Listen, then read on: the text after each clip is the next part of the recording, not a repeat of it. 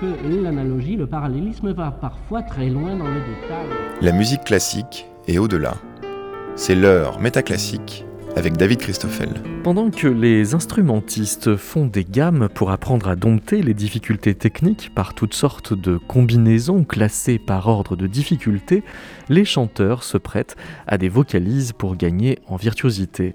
Dans un nouveau dictionnaire de musique de 1855, Charles Soulier définissait le verbe vocaliser comme l'action de chanter selon les règles de la méthode vocale, mais sans nommer les notes et sans y adapter d'autres paroles que les voyelles sonores. Mais la frontière entre l'exercice et la musique est franchie quand on commence à mettre des paroles à ces vocalises. Et alors que les gammes ne se donnent pas en concert, les vocalises peuvent basculer de la démonstration vocale et même devenir des morceaux de musique interprétés par des instrumentistes. Pour faire l'histoire de ce genre qui n'en a pas toujours été un et qui ne demande pas forcément à le rester, Métaclassique reçoit cette semaine Justin Rattel, étudiant en musicologie au CNSMD de Paris. Il s'intéresse à l'histoire de la vocalise et il a sollicité la pianiste Marianne Le pour accompagner quelques vocalises et prêter sa voix aux citations des pédagogues qui ont jalonné cette histoire. Mais pour euh, pousser la vocalise de départ, on a choisi Pavarotti.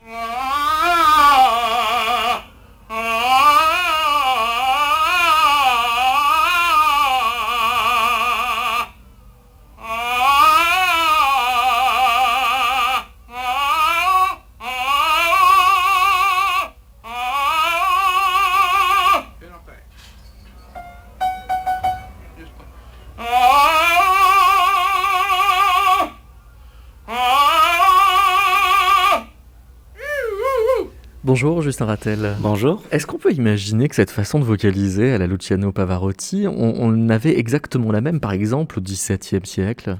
Oui, tout à fait, parce qu'on trouve dans, des manuels des exercices qui ont été transmis euh, de maître en maître et qui euh, se retrouvent aujourd'hui dans toutes les classes de chant, chez tous les chanteurs qui s'échauffent euh, avant de monter sur scène. Dès, le XVIIe siècle, on, faisait la la la la la la la la.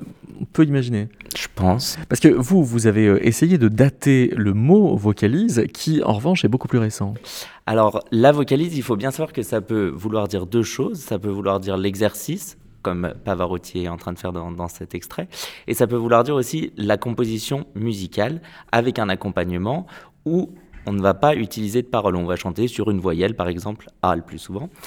Et donc ce mot vocalise, en effet, moi, en, m'intéressant à la pédagogie musicale du début du 19e siècle, je suis tombé sur un auteur, donc Alexis Garodet, qui revendique être le premier à utiliser ce mot vocalise et qui revendique même de créer le genre. Et c'est pas une revendication euh, euh, usurpée, c'est plutôt vrai. Alors, a priori, c'est plutôt vrai, à la différence près que c'est un genre qui existe plus ou moins déjà dans les solfèges, donc dans les solfèges italiens et dans les solfèges français. Et ce que va faire Garodet, c'est de spécialiser le genre, c'est-à-dire que là où juste avant lui, on utilisait les solfèges pour apprendre à chanter et pour apprendre à solfier, donc la différence c'est qu'on va dire le nom des notes lorsqu'on solfie et on va utiliser une voyelle pour apprendre seulement à chanter. Garodet va vouloir séparer les deux genres et donc spécialiser la vocalise seulement pour apprendre à chanter. Alors écoutons ce qu'il dit. Le plus facile d'entre les solfèges réunit à la fois toutes les diverses parties qui constituent la méthode de chant, au lieu de présenter une à une chacune de ces parties en en répétant l'étude partielle dans une vocalise. Je sais que le mot vocalise n'est pas français, mais j'ai cru pouvoir le créer comme le seul qui exprima dans un seul mot une composition musicale d'un style agréable, destinée à être chantée sur la voyelle A ou E, et à servir d'étude spéciale de tout ce qui a rapport à la bonne école de chant, composé ad hoc. C'est quoi la bonne école de chant? Il pense à une institution en particulier quand il dit ça? Alors non, il pense pas à une institution, c'est vraiment un mot qu'on retrouve dans, dans, tous les... Dans tous les c'est plutôt une tradition. C'est une tradition, c'est la manière d'apprendre le chant, c'est ce qu'on va exprimer dans les méthodes, c'est les conseils, c'est les façons de chanter. Et justement pour lui, on voit dans cet extrait qu'on ne peut pas apprendre à chanter sans utiliser une vocalise, justement pour mettre en application ces, principes. Et c'est ce qu'on trouvait dans la définition de Soulier, qui était citée en, introduction. On voit que le mot vocalise, il a tout de suite rapport au fait d'apprendre à chanter, au fait d'apprendre à chanter avec méthode, d'apprendre à bien chanter. Donc il est indétachable euh, de euh, sa, dimension pédagogique, mais il est quand même, dit-il, une composition musicale d'un style agréable. Tout à fait. C'est là où il y a une rupture par rapport à ce qu'on utilise du mot vocalise en tant qu'exercice. C'est que chez Garodet, le mot vocalise prend un sens très précis. C'est une composition musicale, donc qui est écrite et non plus seulement transmise oralement, puisque l'exercice de Pavarotti qu'on entendait au début de l'émission, le, son professeur ou n'importe qui peut lui transmettre oralement ou en jouant les notes au piano, il va les répéter. Il n'y a pas besoin de partition pour ça. Exactement.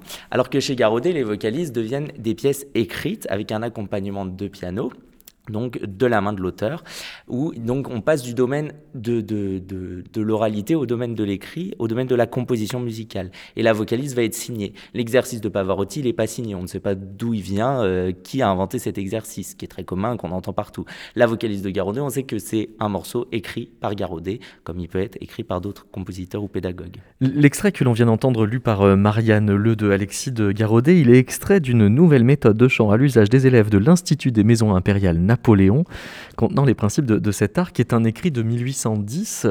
Euh, à ce moment-là, euh, donc le mot vocalise, nous dit-il, euh, n'existait pas, mais le verbe vocaliser, lui, existait. Tout à fait, tout à fait. Le verbe vocaliser existait. On le trouve d'ailleurs, ce verbe vocaliser, dans la méthode de chant du conservatoire. Donc il faut savoir que Garodet s'inscrit dans un contexte euh, où il y a beaucoup de publications pédagogiques. Le conservatoire de Paris est fondé en 1795 et il promeut un certain nombre de méthodes dont la fameuse méthode de chant du conservatoire, qui euh, est un peu antérieure à celle de Garodet, puisqu'elle est datée de 1803. Et dans cette méthode de chant, justement, on a une définition du verbe vocaliser. Vocaliser signifie chanter sur une voyelle. En vocalisant, l'élève doit faire attention à tenir toujours la bouche également ouverte, et surtout à ne jamais mouvoir ni le menton ni la langue. En un mot, il doit suivre pour vocaliser la même méthode que pour faire la gamme, relativement à la position de la bouche.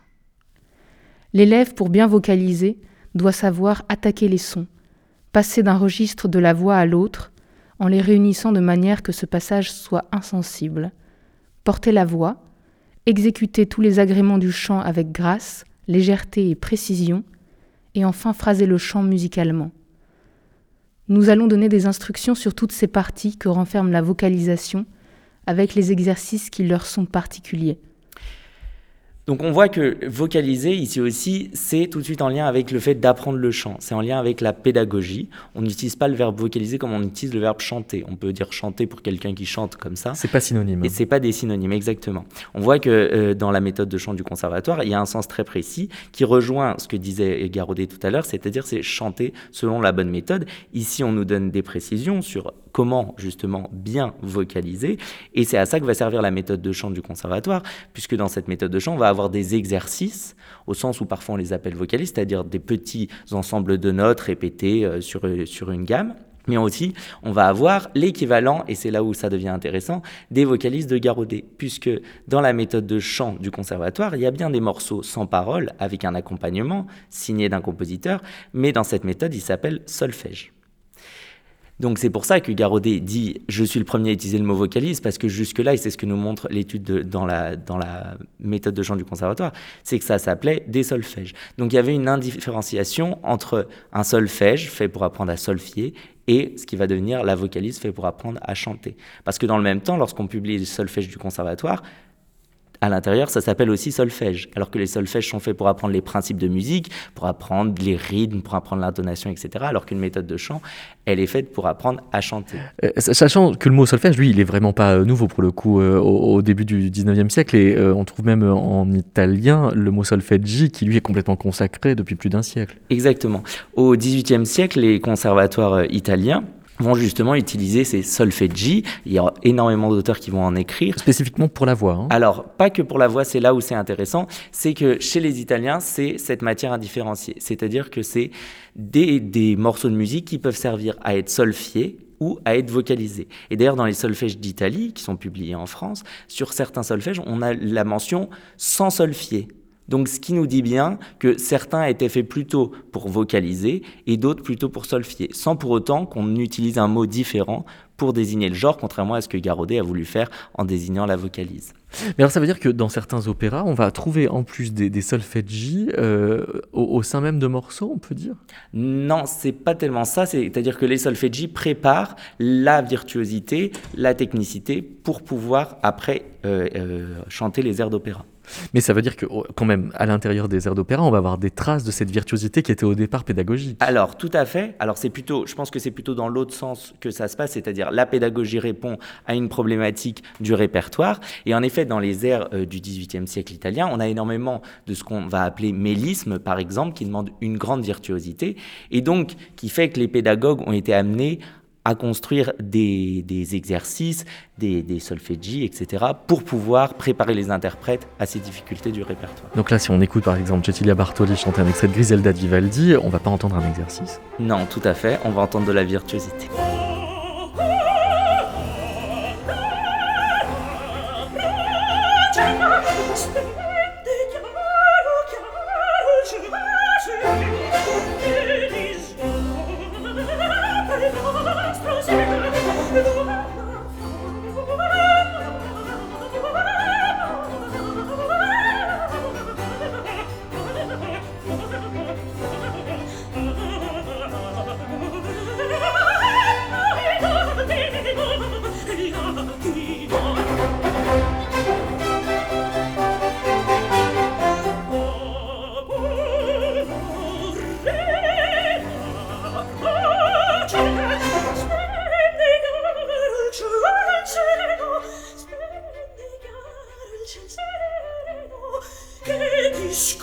Ah!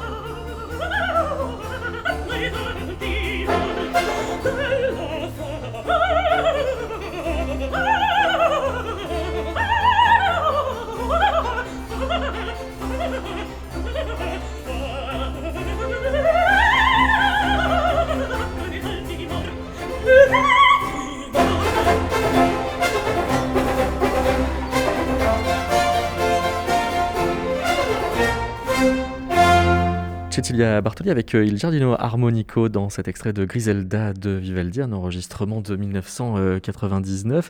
Euh, Justin Ratel, là, on entend euh, ce qu'on pourrait assimiler à des vocalises, donc ça, n'en est pas d'abord parce que le mot n'existe pas encore, mais surtout parce que c'est pas des exercices, mais c'est quand même un peu des solfeggi. Le, le, mot solfeggi, c'était aussi un point de rencontre entre le professeur de chant et le professeur de solfège, comme on l'apprend aujourd'hui, c'est-à-dire de formation musicale, comme on dit. c'est-à-dire qu'on apprenait à lire une partition en même temps qu'on apprenait à chanter Alors, c'est vraiment le cas au XVIIIe siècle en Italie. Euh, Nicolas Barakvanat, qui est un musicologue anglais, a justement euh, euh, sorti un livre l'année dernière sur cette question du solfeggio italien. Et donc, le solfeggio, c'est une pièce didactique, c'est-à-dire c'est vraiment pour apprendre. Et ça peut être pour apprendre à solfier ou à chanter. Et ce qui est intéressant, c'est qu'à cette époque-là, le professeur de chant et le professeur de ce que nous, on appellerait solfège, justement, c'est le même. Donc il y a vraiment une indifférenciation. Et là où ça devient intéressant, c'est qu'à la Fondation du Conservatoire de Paris, on a des professeurs pour chaque discipline. On a un professeur de chant, un professeur de solfège, un professeur de piano, etc. Donc on entre dans un nouvel âge. Ouais, Exactement, un nouvel âge qui va changer beaucoup de choses. Et euh, sous cette influence, c'est ce que note Nicolas Barakvanat, en 1816, donc très rapidement après la fondation du Conservatoire de Paris, les Italiens se mettent à vouloir séparer le fait d'apprendre à solfier et le fait d'apprendre à chanter avec deux professeurs différents. Alors sur, cette pratique euh, vocale là que l'on vient d'entendre, euh, qui consiste à faire plutôt des mélismes que des solfèges ou des vocalistes, comme vous disiez, puisqu'on reste dans un cadre complètement musical et non plus pédagogique, il euh, y a d'autres mots qui sont en, circulation dans la langue française que vous avez été relevé dans le dictionnaire de, de musique de Rousseau, donc au début de la deuxième partie du XVIIIe siècle? Exactement. Dans le, dans le dictionnaire de, musique de Rousseau, on trouve bien sûr pas le mot vocalise, puisqu'il n'existe pas encore en, français. Par contre, on trouve deux mots euh, qui sont en rapport avec le fait de chanter longtemps sur une voyelle. On trouve le mot de fredon, tout d'abord. La définition de fredon. Vieux mot qui signifie un passage rapide et presque toujours diatonique de plusieurs notes sur la même syllabe. C'est à peu près ce que l'on a depuis appelé roulade, avec cette différence que la roulade dure davantage et s'écrit au lieu que le fredon n'est qu'une courte addition de goût, ou, comme on disait autrefois, une diminution que le chanteur fait sur quelques notes. Alors, dans, cette définition, pour le coup, on aurait euh, du mal à savoir si le synonyme euh, est plutôt vocalise ou mélisme, parce qu'on ne sait pas si c'est pédagogique ou esthétique. A priori, ici, on est plutôt dans, l'interprétation du, morceau, dans l'exécution des œuvres, puisqu'il nous parle bien des diminutions, donc c'est-à-dire sur du répertoire. Et en effet, c'est une pratique euh, très ancienne. Les chanteurs ont l'habitude de rallonger certains traits sur une voyelle où tout d'un coup, finalement, on oublie le mot et la lettre A peut être chantée pendant euh, une page. On a ça chez Bach, on a ça chez, de nombreux auteurs aussi. Et il fait une différence qui est intéressante. Là, il fait la différence entre le fredon, qui est une pratique orale, et la roulade qui est une pratique écrite. Donc c'est-à-dire que à l'époque de Rousseau, la roulade c'est quelque chose que le compositeur va écrire lui-même et donc un trait aussi virtuose sur une voyelle mais que le compositeur va écrire. Et d'ailleurs, dans la définition de la roulade, il dit ceci. La roulade n'est qu'une imitation de la mélodie instrumentale, un passage dans le chant de plusieurs notes sur une même syllabe. Donc on trouve bien une définition qui pourrait ressembler à la définition dans le sens où on utilise vocalise aujourd'hui, mais là encore il y a une, une imprécision puisque vocalise exercice, ça pourrait correspondre à cette définition-là. Vous disiez tout à l'heure que le mot, euh, finalement le verbe vocaliser euh, euh, précédait l'existence du, du, mot vocalise. Est-ce que fredonner a précédé fredon? Alors ça, je ne sais pas si Fredonnet pas enquêté là-dessus. J'ai pas enquêté là-dessus, mais ce serait intéressant de se, pencher sur cette question. En tout cas, euh, la roulade euh, va se retrouver sous la plume de, Alexis euh, Garaudet, donc au début du 19e siècle, donc 50 ah. ans après Rousseau. Tout à fait, tout à fait. La roulade, on la retrouve dans la méthode de chant du conservatoire, on la retrouve chez Garaudet aussi, et elle prend un sens plus précis d'un exercice de chant sur une gamme, donc un passage diatonique de notes euh, en montant et en descendant. Euh, c'est donc euh, le mot roulade qu'on va vraiment trouver dans, dans, ces ouvrages. Et qu'est-ce qu'il dit? Il a changé un peu de, de sens quand c'est Garaudet qui l'emploie? Alors, il a changé de sens. Dans maintenant, il est beaucoup plus précis puisque c'est uniquement l'équivalent d'une gamme d'un pianiste. Alors vous, vous avez euh, enquêté euh, sur euh, le genre vocalise, à savoir que après cette invention du mot par Garaudet, en effet, c'est devenu un genre qui, on peut dire, s'est émancipé du simple cadre de l'apprentissage. Oui, tout à fait. Alors, on a aussi des auteurs qui vont utiliser des vocalises et les, enfin, composer des vocalises pour le concert, c'est-à-dire des vocalistes qui ne sont pas seulement destinés à l'apprentissage du chant, et on en a au début du XXe siècle, par exemple chez les Français, des, des compositeurs qui vont créer des œuvres qui sont vraiment des vocalises études, mais qui sont plus seulement destinées à la pédagogie, mais bien au concert. On a la même chose que lorsque les études, par exemple pour piano, dépassent le simple fait d'apprendre le piano, et sont données au concert, comme les études transcendantales de Liszt qu'on peut donner dans un concert. Donc voici l'exemple de la vocalise étude composée en 1906 par Gabriel Fauré.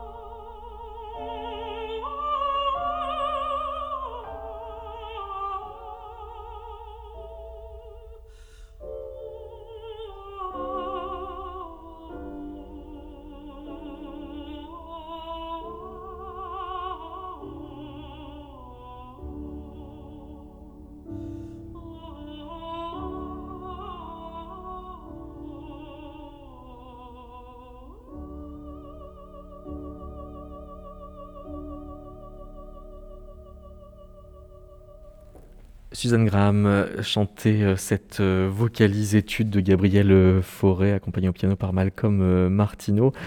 Justin Rattel, on entend qu'il n'y a pas de parole, que Suzanne Graham ne dit que des ah. Est-ce que ça veut dire que parce qu'il était directeur du Conservatoire de Paris, Gabriel Fauré restait pédagogue quand il composait une mélodie comme celle-ci?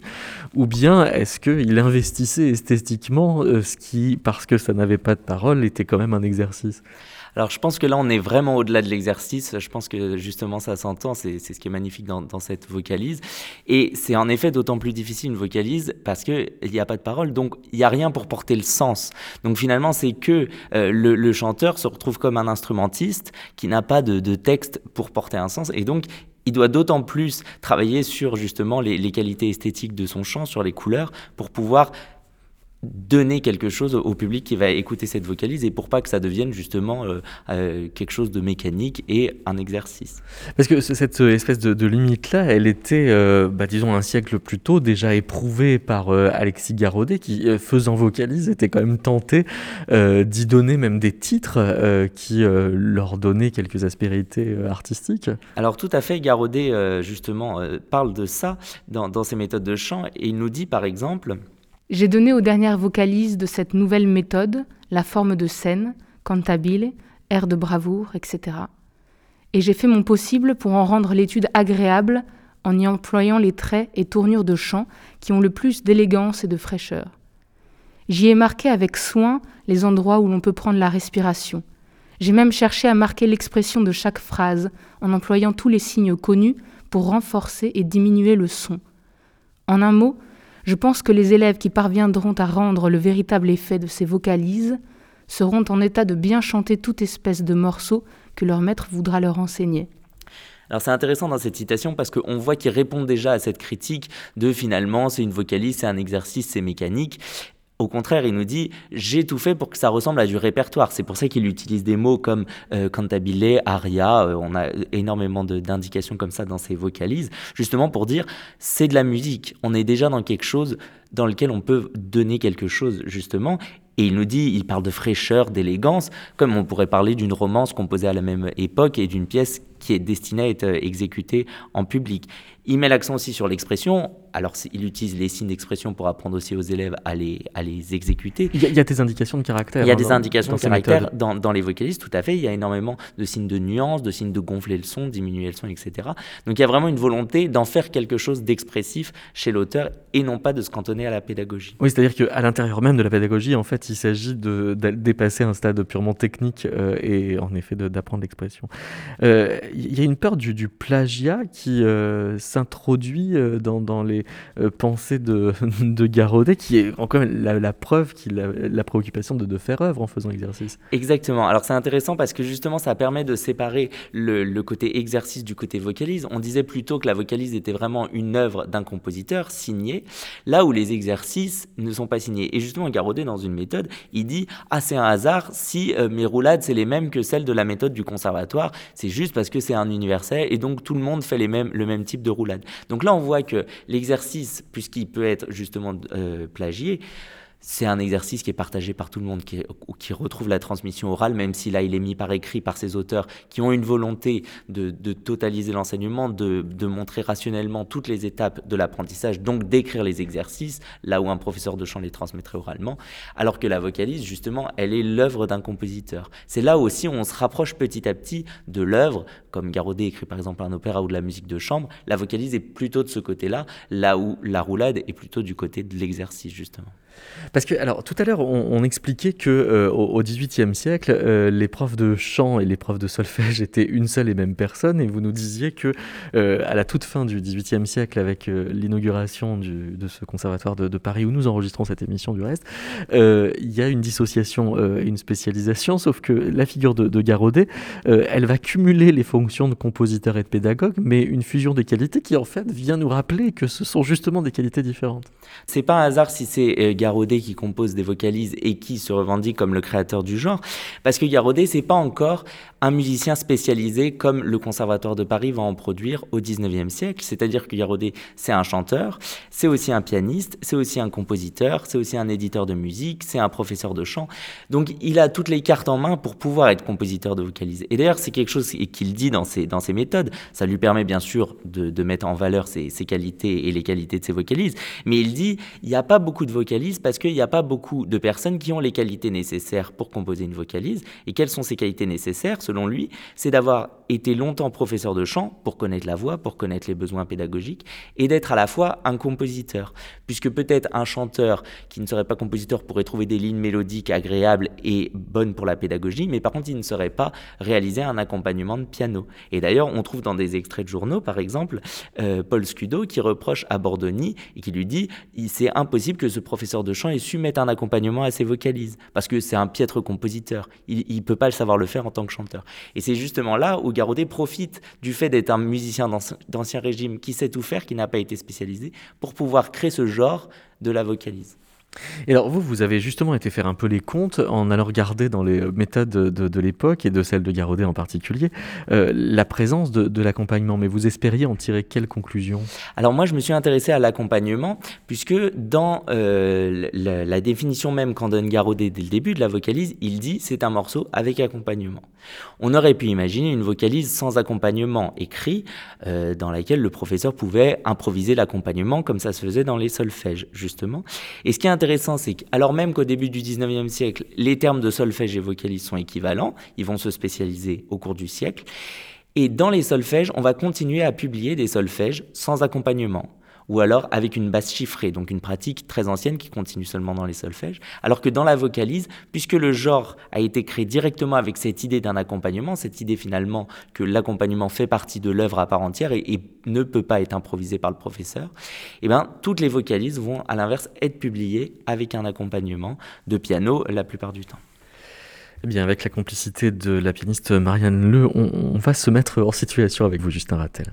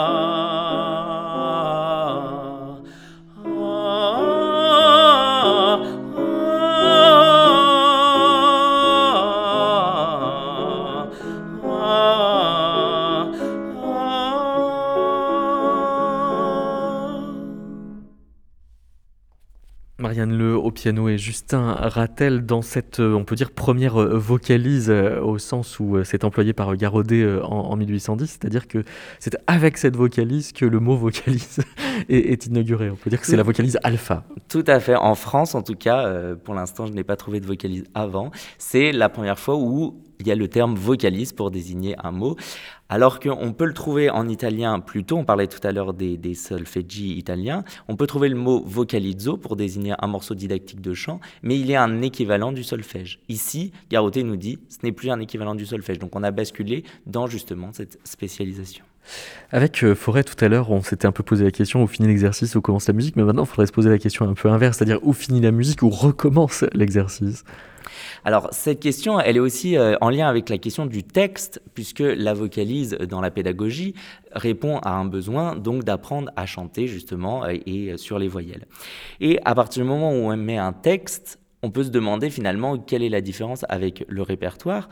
Euh, et euh, à ce propos, il y a euh, une œuvre d'Alexis Garaudet qui s'appelle Les 52 études ou exercices de prononciation et d'articulation dans le chant français, qui finalement prolonge ce qu'il a pu faire avec les vocalises. Puisque une fois que l'élève sait bien vocaliser, chanter donc sur une voyelle, il reste que la question des paroles pour pouvoir exécuter les œuvres du répertoire. Et donc Garaudet va rajouter cette étape finalement. Il va pas passer directement au répertoire, il va rajouter cette étape. Et donc dans ces études, on trouve des textes, cette fois-ci, en se euh, concentrant sur une difficulté de prononciation. Par exemple, la première étude, elle est sur le A, et donc beaucoup de mots sont sur, avec des lettres A, mais il y a vraiment un texte avec un sens. Et ce qui est intéressant, c'est que Garaudet, dans, cette œuvre, nous dit, bah, finalement, ces études sont tellement, tellement agréables qu'on peut les chanter en concert. Donc là, il y a à nouveau cette frontière, alors c'est un argument éditorial bien sûr, mais il y a à nouveau cette frontière finalement à partir du moment où on a un accompagnement de piano, un texte qui a à peu près du sens, bon bah quelle est la différence entre la romance par exemple, un genre pas si loin que ça et que Garaudet écrit au même moment et qui là peut être exécuté en public? Il y, a, quelques années, le pianiste Jean-Frédéric Neuburger a fait un disque avec euh, les exercices euh, de Karl Czerny. Euh, pourquoi est-ce que personne n'a fait de disque avec ces exercices de, prononciation et d'articulation d'Alexis Garaudet? Alors ça, je n'ai pas la réponse. C'est quelqu'un, Alexis Garaudet, qui est tombé quand même largement dans l'oubli euh, des musicologues et des, interprètes, alors que c'est vraiment euh, quelqu'un de, très important dans la pédagogie euh, du début du 19e siècle. En France, c'est un compositeur qui a écrit beaucoup de musique de chambre, qui a écrit un opéra, qui était professeur au Conservatoire de Paris, donc qui jouissait quand même d'une certaine renommée. Alors c'est quelqu'un qui s'est beaucoup concentré sur la pédagogie. Je pense que ça peut aussi faire partie de C'est pour ça qu'il a peut-être pas eu la reconnaissance qu'il aurait pu avoir. Mais c'est vrai que c'est curieux pour l'instant euh, qu'aucun chanteur se soit attaqué à, ça. Mais vous savez peut-être ce qu'il vous reste à faire. il y a une opportunité de disque à, produire. En attendant, il y a un de ses congénères italiens euh, qui, euh, lui, est couramment chanté, qui s'appelle Vacaille.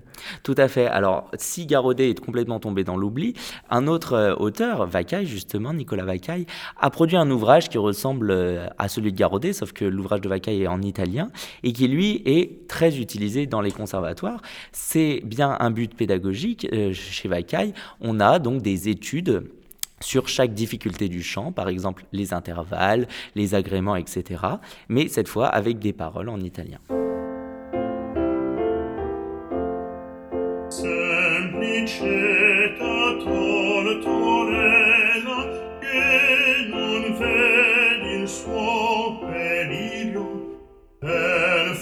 she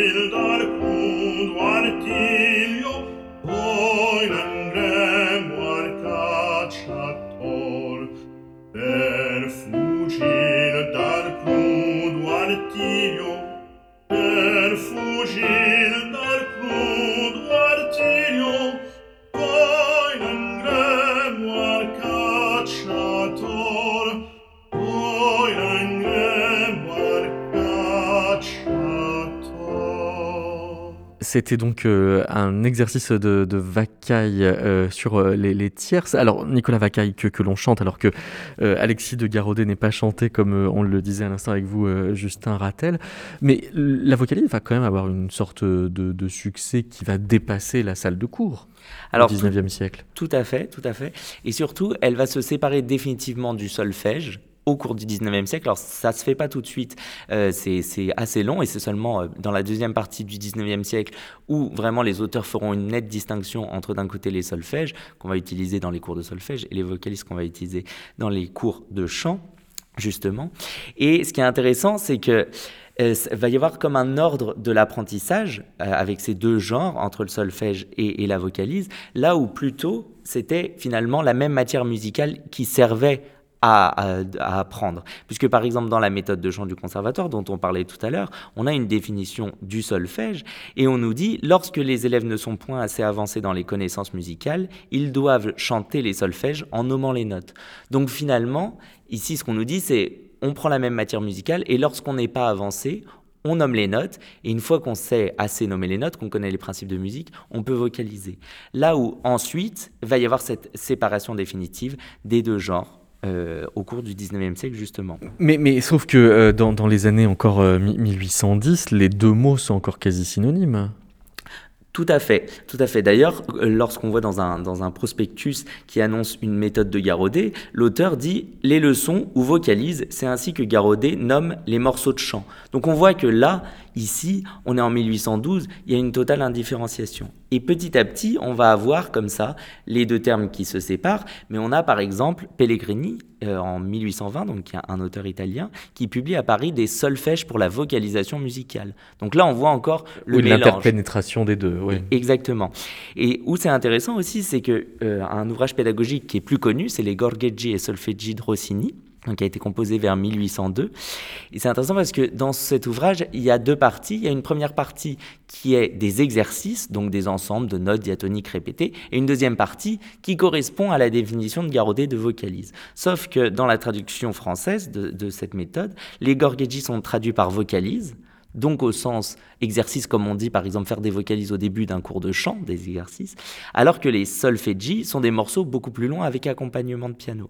Donc le, sens que Garodet lui donnait. Et d'ailleurs dans certaines éditions, il y a même des paroles sur ces solfeggi. Donc on voit que dans toute la première partie du, du 19e siècle, contrairement à ce que voudrait Garodet, il n'y a pas une séparation complètement actée de ces deux genres et les auteurs continuent d'utiliser les, les deux mots de manière indifférenciée. Rossini qui, euh, évidemment, dans le Barbier, par exemple, va euh, utiliser un certain nombre de vocalises dans un air, par exemple, comme Una voce poco fa.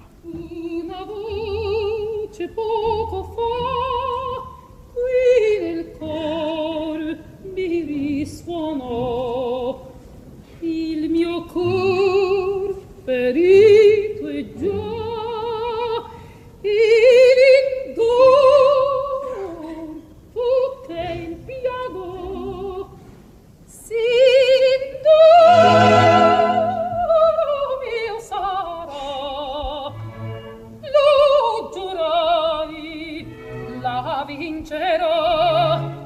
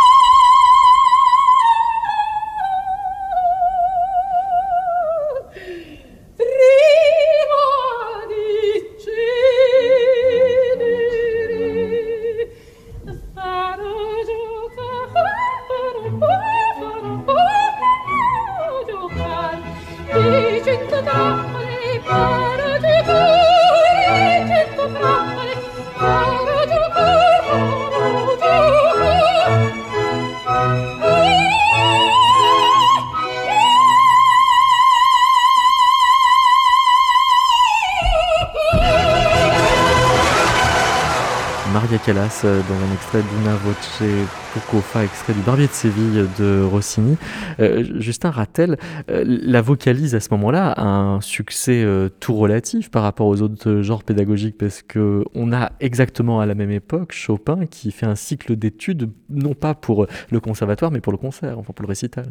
Alors Garodet justement se plaint du peu de, de, de, considération, de considération finalement de ces vocalises, contrairement aux pianistes, et d'ailleurs dans, dans, certains textes, il parle des pianistes qui ont beaucoup d'études, qui ont beaucoup de succès, etc., en France et à l'étranger d'ailleurs, et il nous dit ceci. Si, malgré mes efforts, je n'ai pu réussir, autant que je l'aurais désiré, à composer d'excellentes études de vocalisation, il est du moins certain que mon zèle pour en faire naître et en propager le goût s'est signalé à toutes les époques.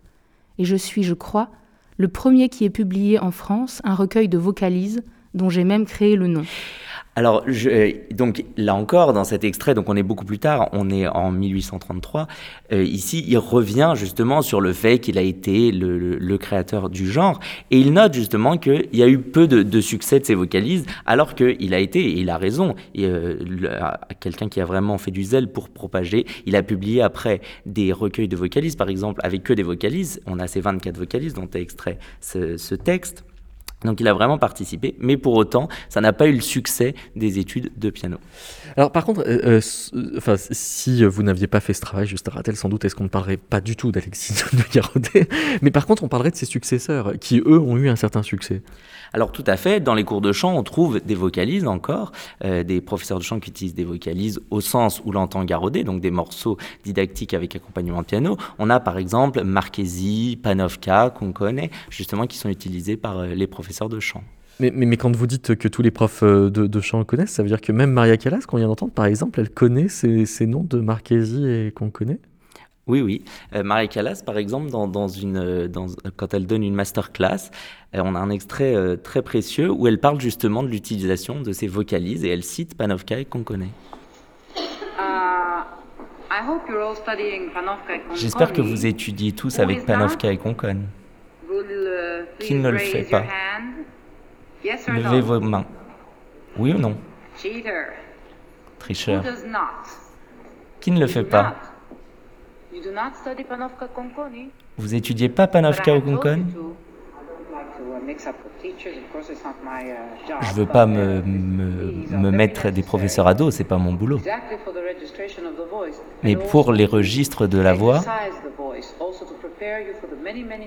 ça permet de se préparer à toutes les difficultés qu'on peut avoir dans le répertoire. uh, trying to put you on Panofka Conconi. It is because I will not have any further questions, like for instance, how is the trill, on which is the trill. C'est parce que euh, grâce à ces ouvrages, on n'a pas d'autres questions. Toutes les réponses sont dans ces ouvrages. Comment faire les tris, comment faire les agréments?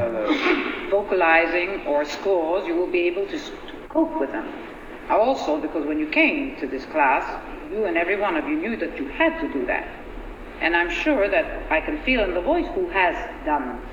Je vous avais dit de travailler dans ces ouvrages avant de venir à cette classe, et je suis sûr que je peux repérer les voix qui les ont utilisées ou pas. Ça libère la voix. Je ne suis pas contente d'entendre ça parce que c'est comme euh, un pianiste qui ne jouerait pas du Czerny. Tous les bons chanteurs les utilisent. On doit vocaliser. Ça vous donne non seulement les possibilités techniques, mais tout.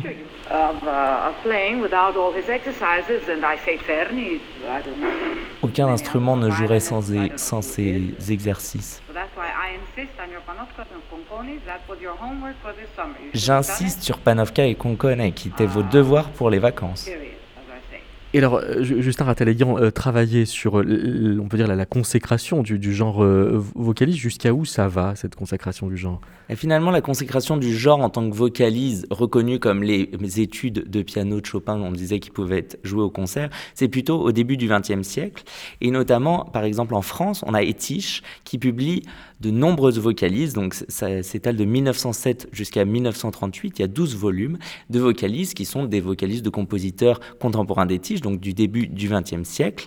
Et on a par exemple Ravel qui compose une vocalise comme celle de Forêt qu'on a entendue plus tôt. Mais là, il, compose directement pour euh, des, chanteuses ou des chanteurs, pas, pas pour des étudiants. Tout à fait, tout à fait. La vocalise ici, elle est sortie de son cadre pédagogique, elle est vraiment destinée à être autre chose que seulement une pièce didactique qui nous donne l'occasion de retrouver Cecilia Bartoli.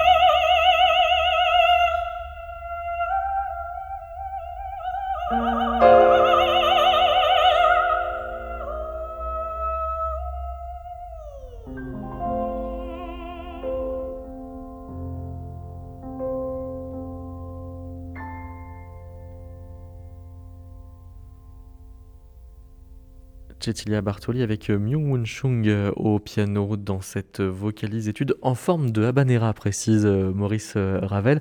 On commençait l'émission, Justin Rattel, en faisant l'opposition entre les exercices que pouvaient faire les gammes, en fait, que faisaient les, instrumentistes et puis les, vocalises que faisaient les, chanteurs. Mais finalement, un siècle plus tard, au début du XXe siècle, ça se réunit suffisamment bien puisque les vocalises vont pouvoir même être un genre instrumental. Exactement, parce que du fait qu'il n'y ait pas de parole, ça simplifie euh, la tâche des instrumentistes, puisqu'ils peuvent d'autant mieux s'approprier un morceau. Alors ça se fait sur des morceaux qui ont des paroles, mais dans les vocalistes, puisqu'il n'y a pas de parole, on n'enlève rien finalement au morceau lorsqu'on choisit de l'exécuter avec un instrument. Et on va donc euh, se quitter avec une vocalise d'Orakmaninov, euh, interprétée, alors elle peut être interprétée par la voix, mais en l'occurrence par Emmanuel Bertrand au violoncelle et Pascal Amoyel au piano. Merci beaucoup, Justin Rattel. Merci.